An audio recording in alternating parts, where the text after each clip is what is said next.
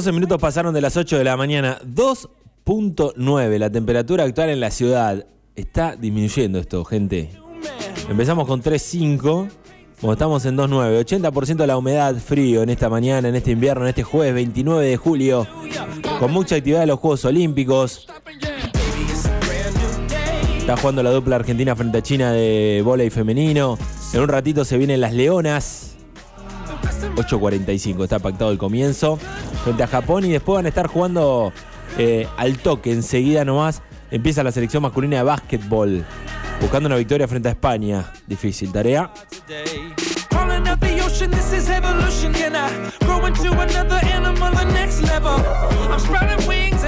Bueno, todos los jueves nos metemos nosotros en el ámbito legal con problemas cotidianos que puede tener cualquiera de ustedes que está del otro lado escuchando para intentar solucionarlos o para que eh, le busquen justamente una solución a todo esto. Nos hemos metido con los viajes, con los pasajes, con las tarjetas de crédito, bueno, con problemas diarios que pueden tener ustedes.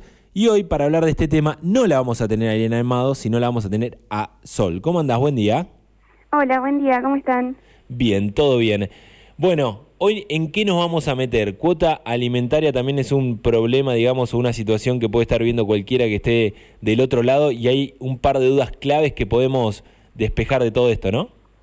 Sí, exactamente, es un tema bastante importante y que hoy en día eh, es bastante relevante a la Sí. hora de, de pactar la cuota de alimentos, a la hora de, de reclamar en caso de incumplimiento.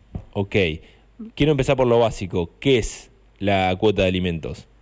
Bueno, la cuota de alimentos es el importe que debe pagar eh, los progenitores a favor de los hijos para cubrir lo que son las necesidades básicas del menor, como son eh, los gastos en alimentación, educación, salud, vivienda eh, y todos los gastos destinados a sus necesidades básicas.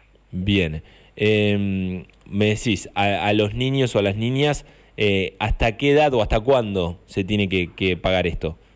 Esta obligación se extiende hasta los 21 años de edad, Ok. salvo que eh, el progenitor acredite que el hijo ya mayor de edad eh, cuenta con los recursos suficientes como para mantenerse. Ok. Y esta obligación se va a extender hasta los 25 años de edad en aquellos casos en donde el menor, el, el mayor, digo, estudia o eh, se capacita en algún arte u oficio y no puede mantenerse por sus propios medios. Ok. Em, ¿cómo, cómo se tiene en cuenta eh, cuánto es lo que eh, debe pasarse esta cuota de alimentos por mes? ¿Esto tiene que ver con lo que cobra o el sueldo del progenitor? Me imagino también con una relación con las necesidades eh, eh, básicas de, de precios que, bueno, que en nuestro país encima es muy difícil de calcular, pero ¿por dónde viene? Exactamente, sí, es como vos decís, eh, no hay un cálculo fijo de cuánto es lo que hay que abonar por mes para una cuota alimentaria, pero se van a tener en cuenta los ingresos de, de los obligados al pago y las necesidades básicas del alimentado. Bien. Sí, se van a tener en cuenta el nivel de vida de ambos progenitores, la calidad de vida de los hijos, la cantidad de hijos eh, y todos los gastos que eso conlleva. Ok, de ahí sale, digamos, un, un- entre las necesidades y las obligaciones, digamos, que se tiene, se saca un, un porcentaje. ¿Hay número estimulado normal eh, en la actualidad o no?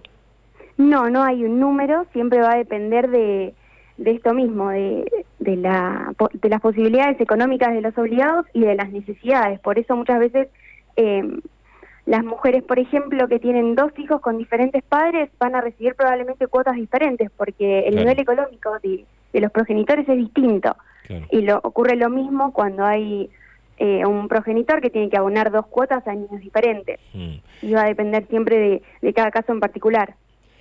¿Qué pasa si eh, en algún momento el, no sé, el progenitor pierde el trabajo o no sé, lo- se le reduce el sueldo o no sé, tiene un emprendimiento propio y creo que debe haber pasado, no sé, en la pandemia, por ejemplo, que con lugares que han cerrado, que no han trabajado, eh, ¿qué, ¿qué acción o qué pasa en, este, en esos momentos? Eh, en estos casos, los progenitores deben facilitar al juez todas las pruebas que eh, puedan para facilitar y para permitir ver cuál es el, el nivel de vida del obligado. Mm, Eh, ¿Cómo? Por ejemplo, sí, sería, tienen que demostrar que eh, se produjo realmente este este despido o esta reducción en cuanto a sus a sus ingresos, pero eh, lo que quiero aclarar es que nunca se debe dejar de abonar la, la cuota, ¿sí? Por más pérdida de trabajo, por más reducción de sus ingresos, que es algo habitual que ocurre en Argentina Mm, con, con nuestra esta- inestabilidad, eh, es algo habitual esta situación, pero nunca hay que dejar de abonar la cuota. Sí se puede solicitar esta reducción ante el juez.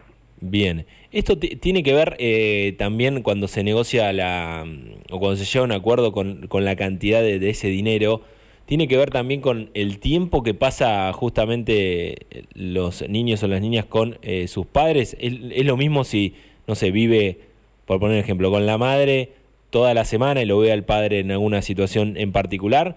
¿O cambia si, no sé, está mitad de semana con cada uno? Claro, no va a ser lo mismo. En el caso de que el menor pase el mismo tiempo con ambos progenitores, no es necesario que se abone esta cuota alimentaria, Bien. eh, siempre y cuando el nivel de vida de los padres sea el mismo, Mm. porque se considera que ambos van a aportar de manera igual. Ahora, si los padres tienen eh, distinto nivel de vida, el que tiene mejor recursos económicos va a ser el que tenga que aportar esta cuota de alimentos en favor del otro, para intentar eh, mantener el mismo nivel de vida en ambos hogares, ¿no? Del. Ok, bien. Porque hablamos de cuotas de alimento, en realidad iba en un montón de, de parámetros y de cosas que, eh, no sé, desde la educación, eh, la vestimenta, eh, va en un plano general, ¿no? Claro, exactamente, se incluyen muchos gastos, ya sea tratamientos psicológicos, odontológicos, tratamientos de rehabilitación, son muchos los gastos que se incluyen. Por eso es importante que los padres se tomen eh, un ratito de su tiempo para evaluar todos y cada uno de estos gastos, Bien. porque a veces uno entra en rutina y no, no tiene en cuenta todos los gastos que realmente conlleva el menor, que, que son relevantes a la hora de, de fijar la cuota. Bien. ¿Cómo se hace para registrar estos pagos o para ambas partes? Porque imagino cuando se llega a esta situación, sobre todo de abogados de por medio, un conflicto. ¿Cómo hace el tanto el que tiene que abonar como el que recibe para registrar estos pagos? Eh, si se hace el pago en mano, es decir, en efectivo, el beneficiario tiene que entregar siempre un recibo. ¿sí? a su nombre. Bien. Ahora, en el caso de que sea una transferencia o un depósito, Hmm. eh, siempre se debe hacer a nombre del beneficiario, ¿sí? a nombre de la persona que cobra la cuota, o en la cuenta judicial en el caso de que se haya abierto. Ahora, no se puede hacer nunca un depósito o una transferencia a nombre de eh, terceras personas, ya sea la pareja, abuelos, algún familiar. No, esto no se debe hacer siempre a nombre del beneficiario, tiene que ser la cuenta. Bien, importante aclarar esto. ¿Y qué, Exactamente. ¿Y qué pasa si no se cumple con esta obligación de pago? Y en el caso de incumplimiento siempre es aconsejable eh, accionar legalmente. Hmm. Y el reclamo va a depender de cada caso en particular, ¿sí? Eh, en el caso de que no se haya firmado ningún acuerdo de alimentos, de manera previa lo que se va a hacer es iniciar un juicio de alimentos en donde el juez durante la tramitación de este juicio va a proveer al beneficiario, al que solicita la cuota, eh, alimentos provisorios hasta que se dicte la resolución. Bien. Y en el caso de que exista un convenio de alimentos ya firmado y homologado por el juez, deben presentar ante él mismo, ante el juez interviniente, y ejecutar dicho convenio. Ok. Eh, ¿cómo, ¿Cómo es la situación actual en el trabajo que, está, que llevan a cabo ustedes y demás eh, con esto? ¿Hasta qué punto se llega en lo general? Digamos, ¿Es, ¿Se están dando fáciles los acuerdos? Eh, se, se están eh, avanzando bastante, digamos, en temas legales? Porque imagino que, primero, nace hay un conflicto en el medio de, ambas partes y si se ha llegado a, abogados. Eh, pero también con lo que decíamos al principio de una situación económica tan inestable, ¿no?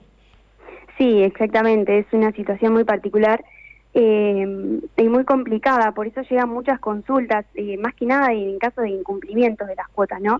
Y, mucho temor en estos casos de pérdida de trabajo, reducción del sueldo, también en casos de fallecimiento, eh, cómo hacer, cómo accionar en estos casos. Bueno, ya Claro. aprovecho para comentar que en caso de fallecimiento eh, la cuota se puede se puede reclamar ante los familiares de la del fallecido, eh, principalmente a los abuelos o algún familiar directo Mm. para para poder cobrar esta cuota, pero sí es un tema complicado y más con la con la inestabilidad y los problemas económicos que, que tiene el país. Imagino.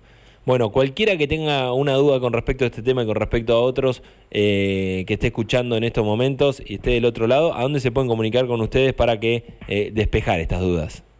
les dejo el número, es 2262-643801 Bien, y eh, nuestra página web es aboga.com. genial.